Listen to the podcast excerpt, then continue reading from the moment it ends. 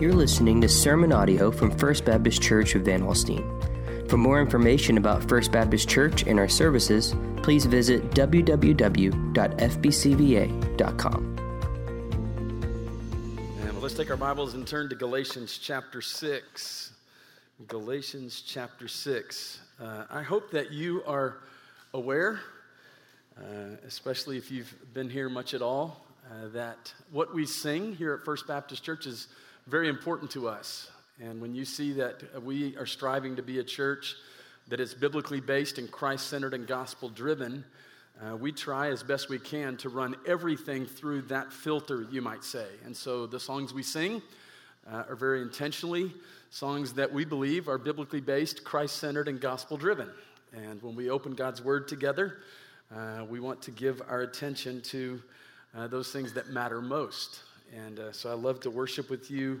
Uh, that last song uh, that we just sang, um, Come Behold the Wondrous Mystery, that's a, that's a modern day hymn. Uh, in fact, Christy and I will be uh, out the next couple of Sundays. Jace will be preaching uh, a short series on prayer, so look forward to that. but Christy and I next Sunday will be heading down to Corpus Christi for our Southern Baptists of Texas convention. And Matt Boswell, uh, who was one of the writers of that song, along with Matt Papa and um, who else is it? Michael Bleecker, I think it is, uh, will be at the convention and will actually be preaching, and I think he's going to be leading in some worship as well. And just as a little side note, you may not realize this, but he uh, has planted a church in Celina.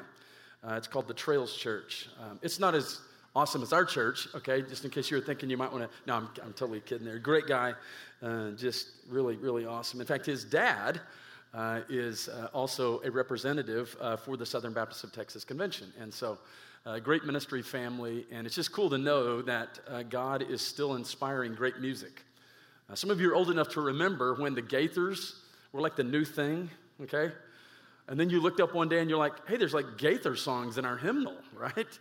And then there was a guy named Chris Tomlin who came along, and some of you look at it and go, wow, there's a Chris Tomlin song in our hymnal, you know? Uh, how great is our God? And I, I, suspect if they continue to print hymnals, uh, then you'll probably see that song in your hymnal. Uh, and so God is still inspiring great music, and uh, love, love that. Uh, well, this morning we are concluding our current sermon series through the book of Galatians. Um, Paul's case, he's been making a case here uh, against the Judaizers, the, the false teachers who, will infil- who were infiltrating uh, really the churches of Galatia.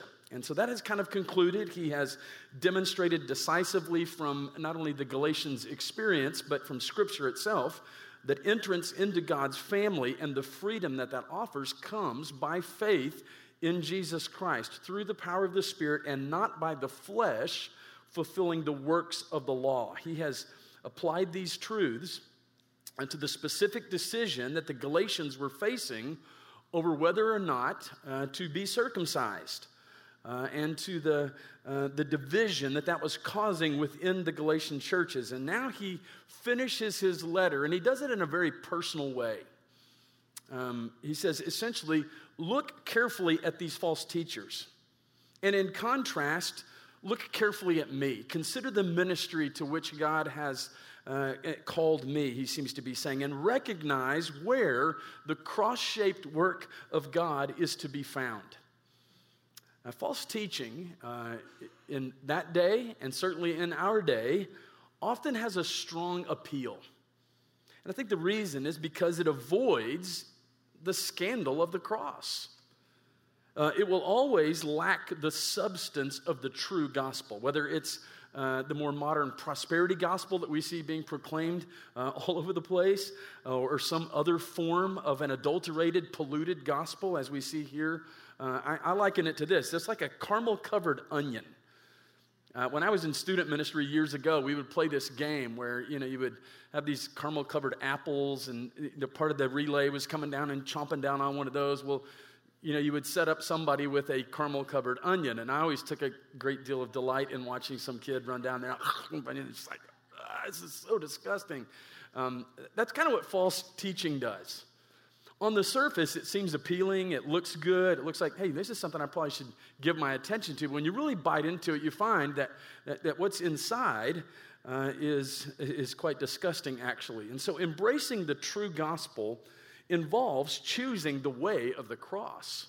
It means joining in Christ's sufferings and experiencing even the rejection in this world as our hearts place their hope in the new creation that has begun uh, in Christ's resurrection. Now, our text today alerts us to the tragic irony of what is taking place in the Galatian churches. The false teachers appear to call these believers, these Christians, to a stricter and a higher way of life. But in the end, their teaching only produces the outward appearance of holiness. Even the teachers themselves, Paul makes it clear here, do not in reality keep the law. At the same time, though Paul's gospel casts off the yoke of external uh, related rules, in reality, the message of grace through Christ creates a radical life transformation from within. You see, often false gospels, false teaching will suggest that what you need to do is you need to better yourself in order to find favor with God. That's, that's fundamentally what religion is, in a sense. It is man saying, This is what I need to do to get to God. But we believe biblical Christianity, the true gospel, a true unadulterated gospel, says this is God coming down to man. And that's the distinction that Paul is making here. And so we're talking about an inward transformation uh, by the grace of God. And so we are to be crucified to this world, brought into a new life, brought into a new family, a, a new creation. And it's only this reality that is capable of producing true godliness. And so Paul is summing things up here in these final verses of Galatians. Let's look at it together, verses 11 through 18. I hope that you'll follow along as I read. Paul writes, So with Uh, uh, see with what large letters I am writing to you with my own hand. It is those who want to make a good showing in the flesh who would force you to be circumcised, and only in order that they may not be persecuted for the cross of Christ. But even those who are circumcised do not themselves keep the law, but they desire to have you circumcised that they may boast in your flesh. But far be it from me to boast except in the cross of our Lord Jesus Christ, by which the world has been crucified to me and I to the world. For neither circumcision counts for anything nor uncircumcision, but a new creation. And as for all who would walk by this rule, peace and mercy be upon them and upon the Israel of God. From now on, let no one cause me trouble, for I bear on my body the marks of Jesus. The grace of our Lord Jesus Christ be with your spirit, brothers. Amen. So, up until now, the Apostle Paul has dictated this letter through what would be called a scribe. That was a, a common uh, way to write a letter like this, uh, what we call a book of the Bible. This is an epistle. Uh, that is being written here. And he says, but, but notice what he says here see with what large letters I am writing to you with my own hand in verse 11. So, Paul now picture him taking the pen, the quill, in his own hand, and he pens, personally pens, the conclusion to this letter. Let's pause here and ask ourselves why is that significant? Why did Paul include this? It would not have been uncommon for a New Testament writer to conclude a letter by signing their own name, much like any one of us would sign something. Uh, to uh, to validate its authenticity and so forth. And so it'd be a lot like a signature, essentially saying, Yes, this is truly my letter to you, signed lovingly, the Apostle Paul, or whatever. Uh, and so that, that way the recipients would know that the letter was actually from that particular writer. But this time, Paul doesn't just sign his name. Uh, he writes a conclusion and a summary, really, of the entire letter. And notice that he does so, he says, in large letters. Now, some people would guess, some scholars even would say that that's because Paul had bad eyesight. Uh, it's those same people who would say that Paul's thorn in the flesh was likely something associated with his vision, with poor vision or whatever. And, and certainly that's a possibility. That's certainly a valid thought. But I think it's also possible that Paul is taking the pen in hand at the end of this letter as if to underline and highlight his central message. It's the only time in any of his letters that he provides really a concluding summary of his book or of, of his letter in this particular way. So let me tell you why I think that's important. One reason is that Paul thinks it's important, and that's a good reason. Um, but let me also tell you that it's important because what he is going to say will make or break the church. This is critically important, and I think that's why he wants to emphasize this. What he says in this conclusion can make or break your life. It's vitally important. There's really nothing more important than this when it comes right down to it. So, what he says is this what's most important is that you avoid any false gospel and instead boast in the cross. So, what is most important for you individually, for me individually, and for us as a church is two things that we avoid the false gospel, particularly here of self salvation, and that you instead boast only and exclusively in the cross of Jesus Christ. So, let's consider first what he's saying here avoid the false gospel of self salvation. First thing that Paul says is he picks up his pen is that he warns us. He warns his, his readers. He warns against a tendency that we all have. That's a tendency towards self sufficiency. He warns us of a danger that we will want to contribute something to our salvation. The danger is that we will try to add to the gospel, and by doing so, we will actually subtract from the gospel. It's not that we try to blatantly replace the gospel per se, but we simply add to it, and adding to it destroys it. One commentator said it this way the, the greatest mistake made by people is hoping to discover in themselves that which is to be found in Christ alone. Let that sink in for a moment. The most dangerous thing that can happen to us is that we would become proud of our obedience. That's not to suggest that obedience isn't important. I mean, we sing the song after like trust and obey, for there's no other way to be happy in Jesus than to trust and obey. And, and certainly that's important.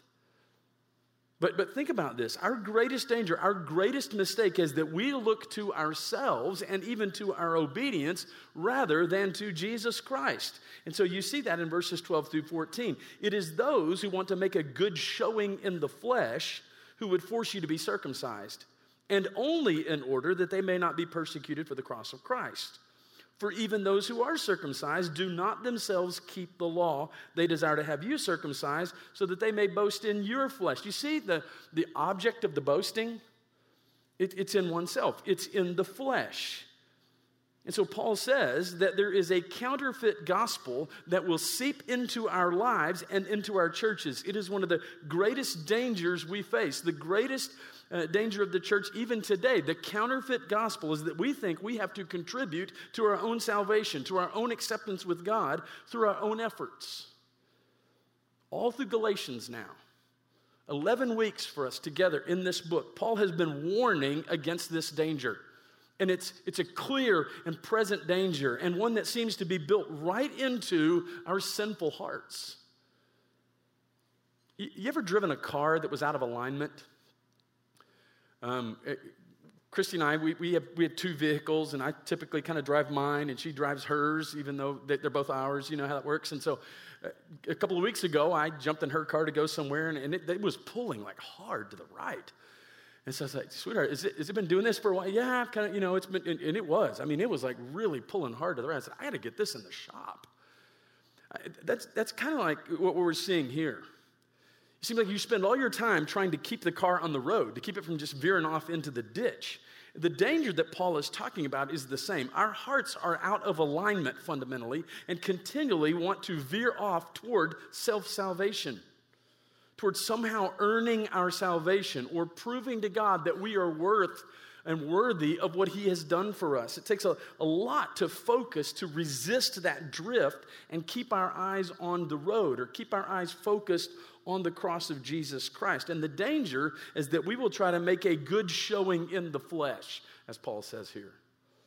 The danger is doing something external that contributes to our salvation. It's doing something that we think adds to what Jesus has done in order to earn acceptance with God.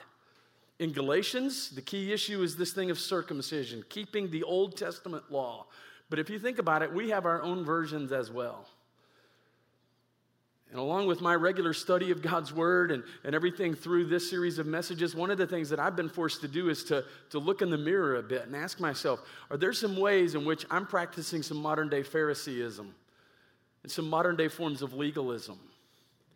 You see, we all grew up with a set of boundary markers. For some of us, those, those boundary markers were clearly defined, clearly identified. Uh, it was made clear to you because of the way that you were brought up. Uh, this is a line you don't cross. You don't go past this. We don't do this. We don't do that. You know, all those sorts of things. And, and, and so, and growing up, certain external standards of separation became for me a measure of spiritual growth. If you know my story, you know that I grew up in a, in a tribe of the church that, that did preach a gospel, a gospel of by grace alone, through faith alone, in Christ alone. But in practice, many times, uh, we developed this dangerous attitude uh, that would gauge our spirituality by a lot of external stuff. And so, for example, if someone had asked me about my spiritual life, I would probably say something or think something like this Well, I don't do this and I don't do that. I don't go there and I, don't watch this and I don't watch that. All those can be good things. Okay, the Bible makes it clear that we are to be distinctly different from the world. But my problem was, I, viewed my spirituality through that lens and my acceptance with God through that lens. And the problem with that is if you do at some point perhaps cross one of those boundary markers, whether it's valid biblically or not, then you feel like, oh my goodness, I've like kind of fallen out of favor with God. You, see the danger in this whole way of thinking? And boundary markers change from culture to culture, but the dynamic remains the same. If people do not experience authentic transformation, that's the key then their faith will deteriorate, listen carefully to this, into a search for the boundary markers that masquerade as evidence of a changed life. And that's incredibly dangerous.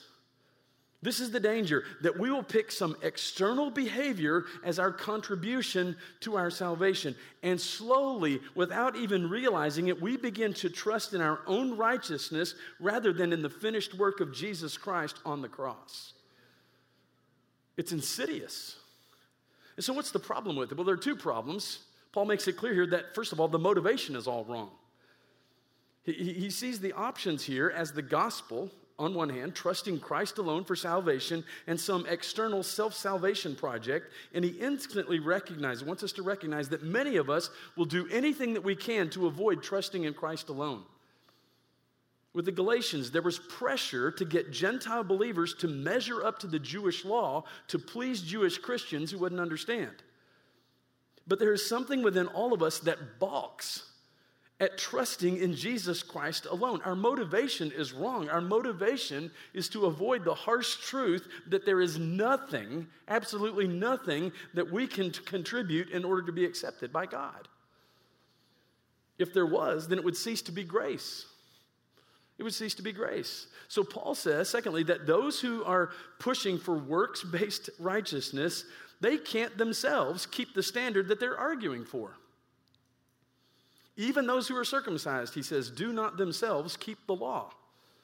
And we hear about it over and over again, even in our culture. You hear of uh, politicians, for example, who help pass legislation in certain areas, and then you discover later that they were in violation of the very uh, legislation and laws that they were attempting to pass. You hear pastors who can just rail and rant on certain sins, and then you look up one day and you go like, "Oh, wait a minute, he, he's been living in violation of those standards that he's you see how that happens many times. And so that's the point that Paul's making about these Judaizers. These people who would have you circumcised, who would have you obeying the, the, the law for your salvation, they themselves don't do it. They don't even get it. Will Willimon said this Unable to preach Christ and Him crucified, we preach humanity and it improved. That's why we say here often Jesus Christ did not come to this earth live a perfect sinless life, die on a cruel cross, resurrect from the dead to make good people better. He came and did all those things to make dead people alive. Dead people alive only through Jesus Christ. We're always tempted to substitute a, a message of self improvement, self salvation for the gospel. It is a false gospel. The only thing that we can contribute to our salvation is the sin that made it necessary. That's it. we have nothing but need. And at the end of his letter, Paul picks up the quill, picks up the pen to emphasize the importance of avoiding the false gospel of self salvation. Avoid trying to earn God's approval through your own righteousness. So, in contrast to that, what does Paul say we should do instead? Number two, the outline's simple today boast exclusively in the cross.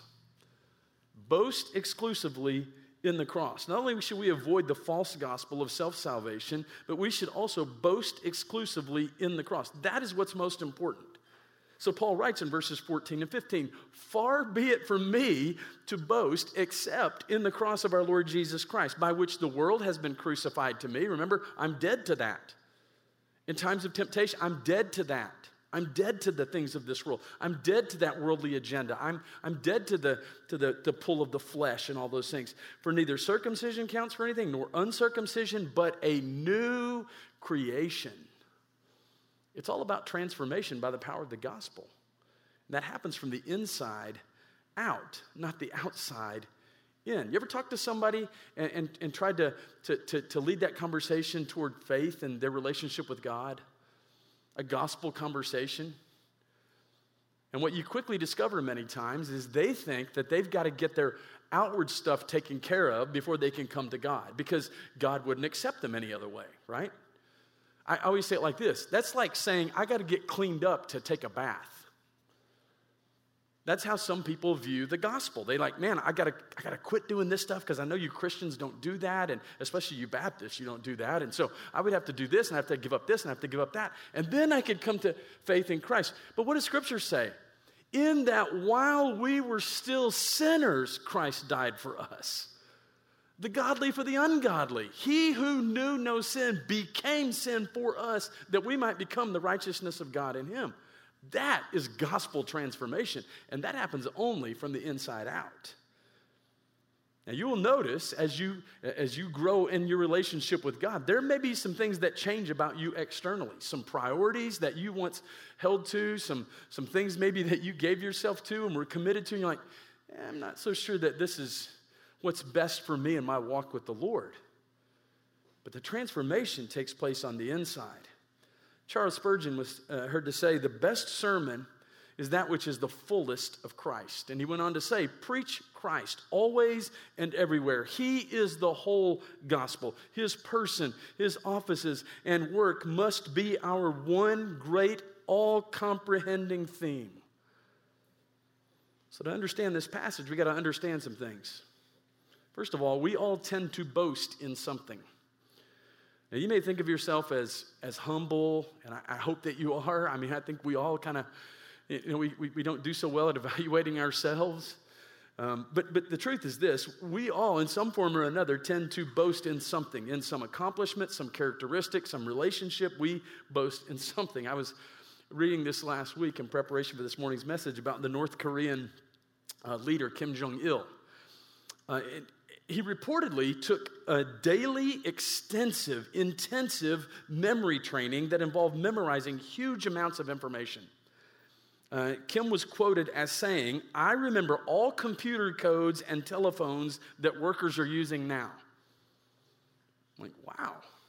At a meeting in 2002, North Korean officials said that they were impressed with Kim uh, and his ability to recall all of their telephone numbers with lightning speed. His, his memory was not only the, the only amazing thing attributed to this guy. Supposedly, he wrote operas and piloted uh, fighter jets and produced movies. But North Korean propaganda, check this out, went a bit too far when it stated about Kim's golfing prowess. Listen to this. Those of you who golf, you, will really appreciate this. The story goes that the first time Kim Jong il ever played a round of golf, he shot 11 holes in one. That's when you're like, come on, man. like, c- c- come on. and we laugh at that, and rightfully so. His boasts are obviously extreme. They're an extreme version of what we all have a tendency to do. And I'd be the first to admit there have been times in my life and even in my ministry where maybe stretch the truth just a tad. You know, say something in a certain way to make yourself look just a little bit better than you really are. You know, that's like when you tell stories, you become a legend in your own mind. We can do that. We look to some accomplishment, some talent to validate our importance, to say essentially that we measure up. Boasting is more than just bragging, though. It is, according to John Stott, to boast in, to glory in, to trust in, to rejoice in, to revel in love for something. The object of our boast or glory fills our horizons, engrosses our attention, absorbs our time and energy. In, in a word, our glory is our obsession. Everybody boasts in something. It could be your popularity, your intellect, your appearance, your influence, your income, your job performance. It could be your religious accomplishments. Remember when you study the life of the Apostle Paul? What, what, what, would, he, what would he say when he was, when he was talking to those who would, would come at him? He was like, hey, if anybody has a religious resume, it's me. I was a Pharisee of the Pharisees. So it can be our religious accomplishments. I would suggest that there are people, perhaps sitting in this room and in rooms just like this all over the world today, in a worship service, who feel like, are com- completely convinced that they themselves are in a right relationship with God, not through faith in Jesus Christ, but because they're checking off religious boxes. I'm attending a worship service after all. I'm singing the songs. I'm praying the prayers. I'm doing the stuff. That's really kind of what Paul's getting at here. You can't let even your religious accomplishments, as good as those things may be in and of themselves, become for you a polluted, false gospel. This is, this is interesting. But our boasting our obsession, our identity should ultimately come from one place only, and that is the cross of Jesus Christ. That's why Paul says, Far be it from me to boast in anything except the cross of our Lord Jesus Christ. Now, this is a little strange, honestly, because today we think of the cross as something noble and beautiful. In fact, we make jewelry out of it, right? But in Paul's day, it was the ugliest thing possible. You have to realize it would be considered impolite to even mention uh, the cross or crucifixion in polite society and in certain settings. The Romans considered the cross to be degrading, disgusting, despicable, detestable, disgraceful in every way, according to uh, commentator Phil Ryken. But Paul says that this is his boast. Paul looked at the cross and he saw that God loved us enough to send his son to die for us. He, he looked at the cross and saw his salvation. Christ has paid the full price for our salvation. We've been forgiven and justified. God's wrath has been turned away, and we now stand innocent before a holy God. Don't boast in anything else. Boast only in the cross. But there's a problem. You can't boast in the cross and yourself at the same time. One of the best ways it was ever explained to me, and I've, I've repeated this many times over, there will be no one in heaven strutting around thinking, I pretty much deserve all this. Like I had this coming because you're such an amazing individual. No, no. Anybody who spends eternity with God will be there solely and completely by the grace of God because you have received something that you did not deserve. And on the other side of that, you've, you've even experienced His mercy, whereby you did not get something that you do deserve, which is death and hell and punishment forever. John Stott again said it this way If only we have humbled ourselves as hell deserving sinners, shall we give up boasting of ourselves, fly to the cross for salvation, and spend the rest of our days glorying in the cross. Here's the third thing I want you to see. When we boast in the cross, it changes everything.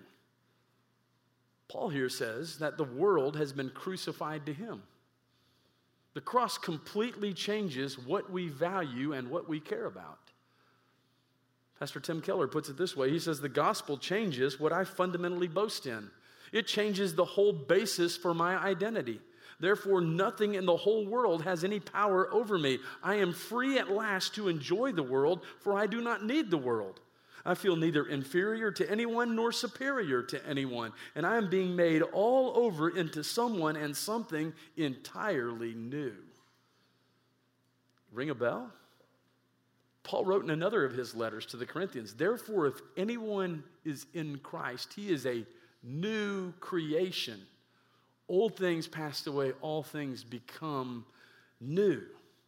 That's life transformation. The gospel completely changes what we boast in. It completely, completely changes our identity and our values. And when the cross grips us, we begin to see it as the only thing that truly matters. Paul wants us to get this. That's why at the end of his letter here, he picks up the pen and he wants us to get what matters most. And that is what he says Don't you ever think it's up to you to measure up. Put all of your confidence, all of your boasting in what Jesus Christ has done for you. If you're going to brag about anything, brag about Jesus and his saving work. That's it. Paul concludes this letter with a few simple words. He summarizes once again for neither circumcision counts for anything nor uncircumcision, but a new creation. Here's essentially what he's saying this is all that matters. From now on, he says, let no one have any more confusion about the gospel.